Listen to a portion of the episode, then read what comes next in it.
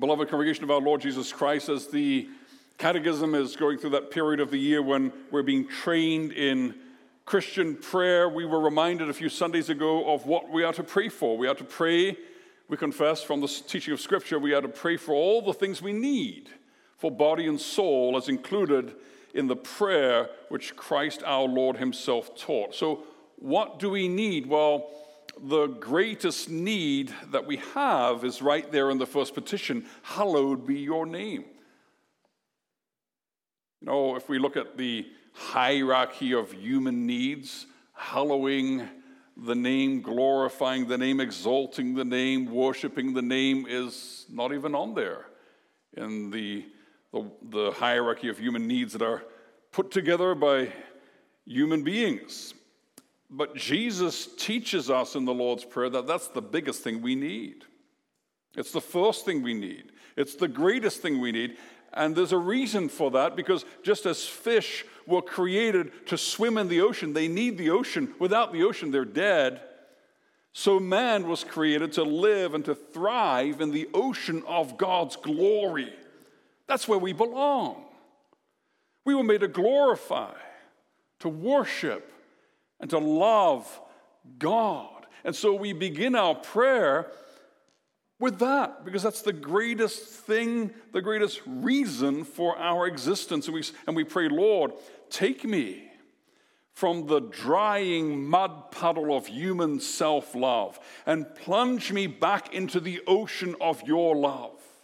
Take me from the mud puddle of my pathetic, boastful, sinful seeking to be impressed with myself, my glory, and put me back where I belong in the infinite ocean of, of being in and seeking and knowing and delighting in worshiping your glory.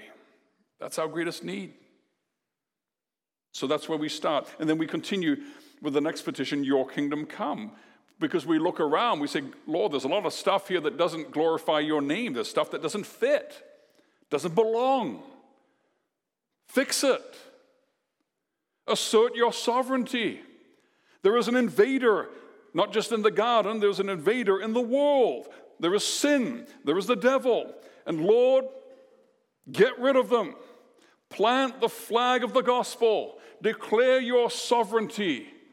And do that beginning in my heart, and in every heart, and in my home, and in every home, and over every square inch of human life. Plant the banner of the kingdom of God. Declare and demonstrate your glory as you advance with power your kingdom. And then we come to the next petition Your will be done. And we say, Lord, the, the kingdom of darkness has invaded through human sin, through human willfulness. The enemy came in by human choice, and the choice was this man's will be done and forget what God says. And so we prayed, Lord, turn that around, fix that, change that. Bring my heart, my life, my family, our church, our community, our world into submission to your good and perfect will so that everything works the way it was created to work. And then we come to the next petition give us this day our daily bread. And, and here we acknowledge that we can't fight this battle, we can't live as citizens of the kingdom in our own strength. Lord, the, the night is long, the battle is fierce.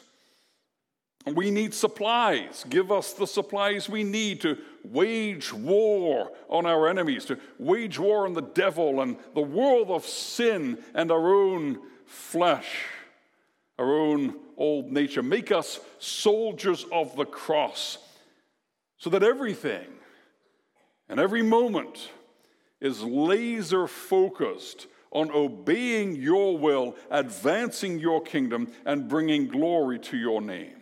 And so give us what we need, Lord. But don't give us for us, but give it for you. And don't let us get sucked in by the enemy and start looking to them to supply us with things that will hurt us and not help us. And then we come to the petition that's before us this afternoon forgive us our debts as we also have forgiven our debtors. And as always, the Bible has a good dose of realism. This is the Lord Jesus teaching us to pray. And in teaching us to pray this, he's reminding us of who we are that we're sinners. And that in this great battle of the kingdom, we mess up and we fail often and a lot.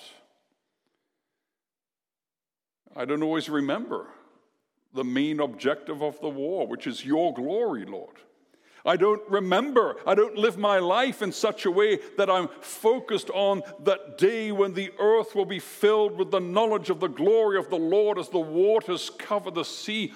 I lose sight of that, Lord. So forgive me, forgive me, help me. And I don't always seek first the kingdom of God and his righteousness but I seek the things of this earth. I, I have my career, my dreams, my, my bucket list. Forgive me. Help me, Lord. And I don't always put your will first. I, I tolerate things in my heart, in my life, in my home, which aren't right. And I don't always follow carefully the standing orders of the great commander in chief, King Jesus. I bend the rules and I apply them in ways which make me more comfortable in my sin and which avoid the painful, painful consequences of being faithful. Lord, I mess up a lot. I mess up often. Forgive me and help me. And I don't always use your gifts and the blessings that you give for the war effort. I use them for my own pleasure. I use them for my own sin. So, Lord, I need forgiveness. Because things are not just a little short of perfect, they're a lot short of perfect. They're a long way away from being perfect. In fact, there is still evil clinging to me. There are things in my heart and my life which are bad. They're of sin, they're of the darkness, they're of the enemy, they're of my old existence outside of Christ and they cling to me, they stick to me. And I have a hard time getting rid of it. In fact, Lord, if you look at me in terms of who I am in myself apart from Christ, if you look at me in terms of my own righteousness, my own faithfulness, my own worthiness, well, Lord, I don't have any. But apart from Christ, as I am in myself by nature, I'm a total train wreck. I'm not even close to beginning to fight the good fight. And the good that I want to do, I don't do. And the evil that I don't want to do, I do that. Oh, wretched man that I am, who will deliver me from this body of death? When Jesus teaches us to pray this prayer, he's teaching us to be very, very honest with ourselves about who we are as sinners, wretched sinners. Jesus teaches us to be realistic about our problem with sin. But maybe you're sitting here, and maybe I'm standing here thinking, well, really? I, I know that I'm not perfect, but I don't think I'm that bad. I don't like that word wretched. I don't like to call myself wretched. What's it doing there in the catechism? What's it doing there in, in the book of Romans in chapter 7? What's it doing there? How can someone who, who is in Christ be called a wretched sinner? Well, we could argue about it being in the catechism, but the reason it's in the catechism is because it's in the Bible. And we can't argue about it being in the Bible because the Lord put it there. And in Romans chapter 7, it refers to someone who is in Christ, it refers to the, the Christian. You know, if, if, if I don't see myself in that word wretched, you know what that means? It means that I don't know God. It means that I don't know God's will. It means that I don't know God's holiness. It means that I'm like a flickering candle in the wind saying, I think I'm pretty bright. You can only say that if you've never seen the sun at noonday.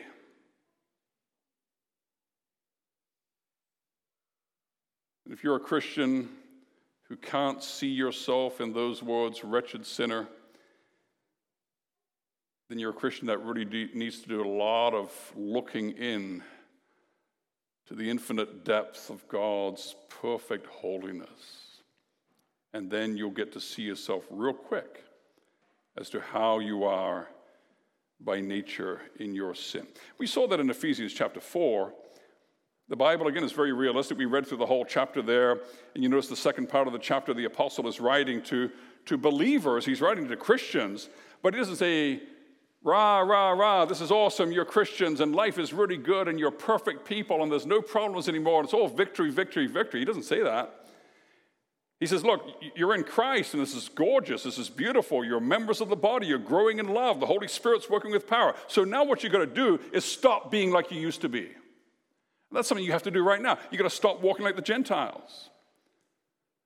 You've got to realize that you've learned a new way and you've got to start walking that way. Be who you are. Put off your old self.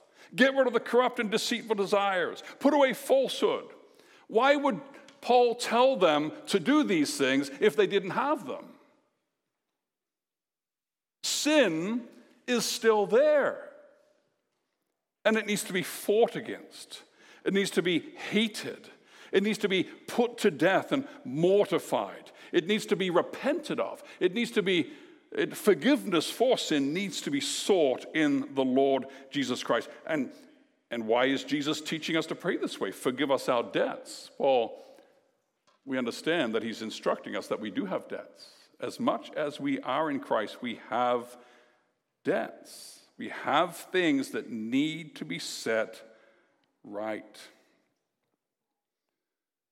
So the apostle in Ephesians 4 is saying, Look, you have to be who you are in Christ.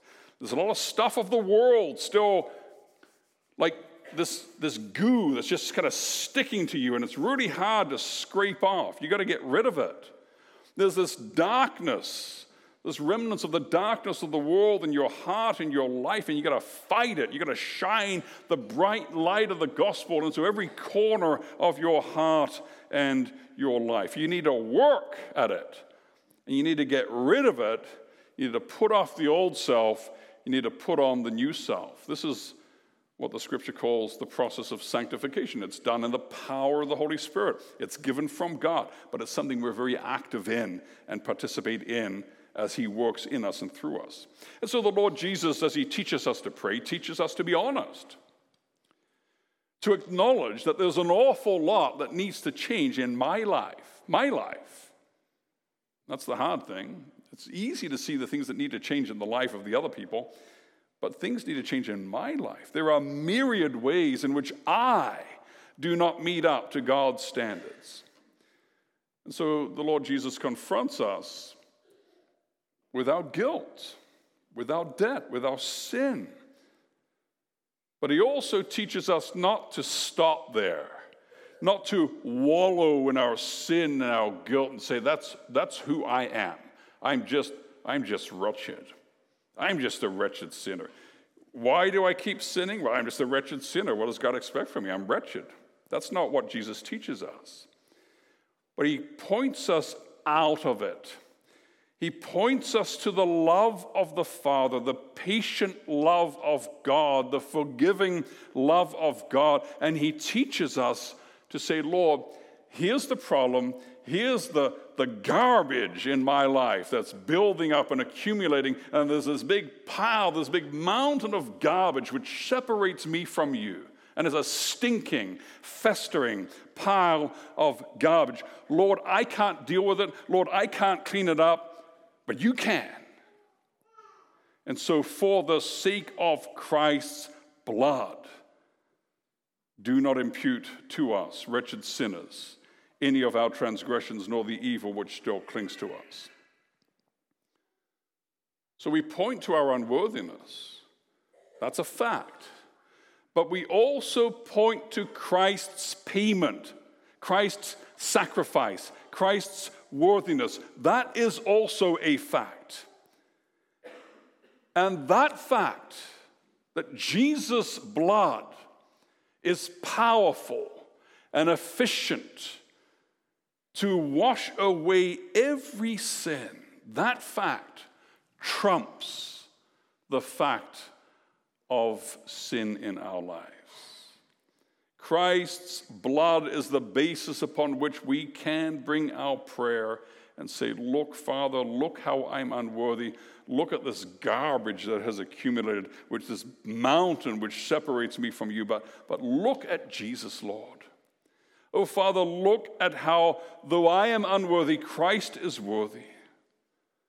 Though I am a debtor, he has paid the price. He has washed me clean. So, what we're asking the Lord to do is come in and just wipe away, just erase, just take away that mountain of garbage and shame and guilt. That's all we need to do. We ask the Father for a clean conscience. We say, Lord, if you're, if you're looking at me and my sins, I'm dead. I have no hope. But if you look at me in Christ, if you see me in Christ, if you see me as I am in Him, clean and forgiven and perfectly righteous, that is my hope. And that is my salvation. And so we ask God to forgive. And forgiveness is, is powerful. Forgiveness restores. Forgiveness reconciles, it gets rid of all the garbage that sits between us and God. It cleans it right up and it opens the way back to the Father. And this forgiveness is not cheap, it came at a huge cost. It is a forgiveness which comes at the cost of the blood of God. And because it comes at such a great cost, it has great power. It deals with the problem, it lets us live in fellowship with God. And how do we access it? How do we get it? Well, what does the Bible say? Repent and believe, and you will have the forgiveness of sin. Your sins will be washed away. Repent and believe, your sins will be washed away, and times of refreshing will come upon you from the Lord. That, that's how easy it is. All we need to do is look to Christ. It's that simple. Now, you may have in your life, as I have in mine, garbage, that mountain, that wall of garbage which blocks access to God. It needs to be dealt with. And, and maybe we, we go, or certainly we do, we go every day in, the, in prayer to the Lord. We ask Him to remove those sins. But maybe there's stuff way back in my life. There's this guilt that I carry, there's this guilt that you carry that's crushing you. Maybe you never told anybody. And it just kind of sits there. You kind of wall it off. There's, there's a spot in your life where there's this undealt with garbage. It hasn't been taken away.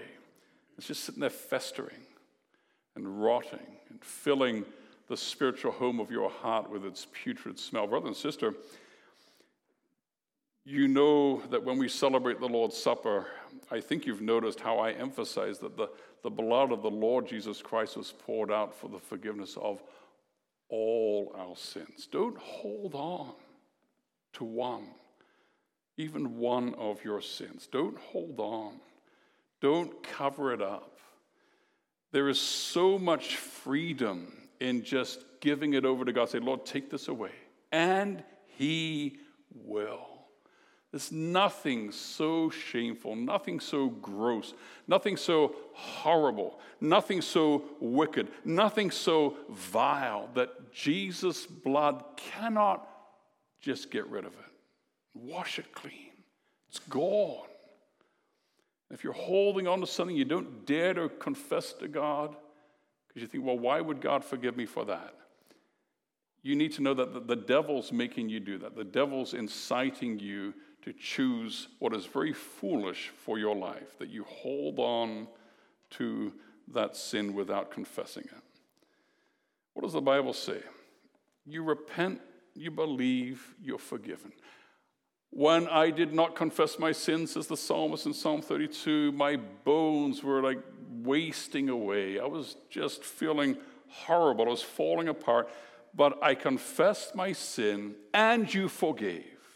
Right? Right there. That's, there's no, no set of things that has to happen. I confess, you forgive. And then what is the consequence? Well, what does the Bible say? Therefore, since we have been justified by faith, we have peace with God through our Lord Jesus Christ. Unconfessed sin, it steals our peace with God. Don't hold onto it.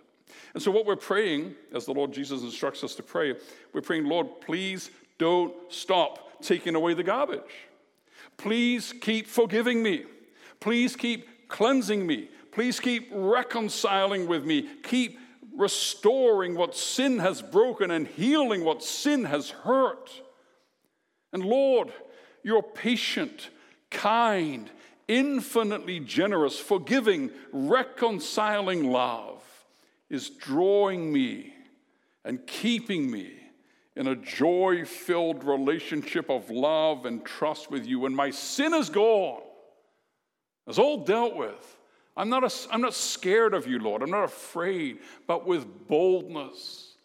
Through that new and living way that Jesus has opened beyond the curtain, I can come into your presence and I know that I'm welcome. I know that I'm loved. I know that I'm accepted. I know that I look to you as perfect and righteous as Jesus, your Son, is.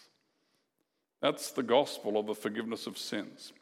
Now, if we know the power of that gospel, if we know the power of God's forgiveness that Jesus tells us to ask for, how does it make sense to enjoy that with God and then go off and choke my neighbor and demand vengeance and full payment for how they've wronged me? I've wronged God. I say, Lord, I, have wronged you. I can't fix it. Can you fix it? Can you deal with it? Can you forgive it? And He does. How can I go to my neighbor and say, Well, you've wronged me, and there ain't no fixing it? You're going to pay. I want full satisfaction for what you have done to me. And the Lord Jesus is teaching us in the Lord's Prayer don't be like that. We pray Forgive us our debts as we also have forgiven our debtors, because the flow of God's love and grace and forgiveness flows into us, and it must flow through us. You can't have one without the other. You can't love God without loving your brother. And so we pray, Lord, you've, you've changed my heart, and your love fills me, and, and your love fills me with these new spiritual superpowers, because now I can do things that I couldn't do before. Now, little me, still in my, on this side of glory, still fighting sin, still trying to put off what's left, the remnants of the flesh, even so, I have this new superpower that I can begin to love others. I can even love people who are unkind to me. I can even love people who have hurt me. I can even love my enemies. You can't have one without the other, brothers and sisters. They go together. We can do that because His grace is at work in us, because He has given us a new heart. He's filled us with His love, and that changes everything. Now, in Ephesians 4, it begins the chapter with the, the picture of the body, and we've been looking at that from different angles throughout the year as it's been a theme for the home visits. And You think of a body, how can a body survive if it's at war with itself?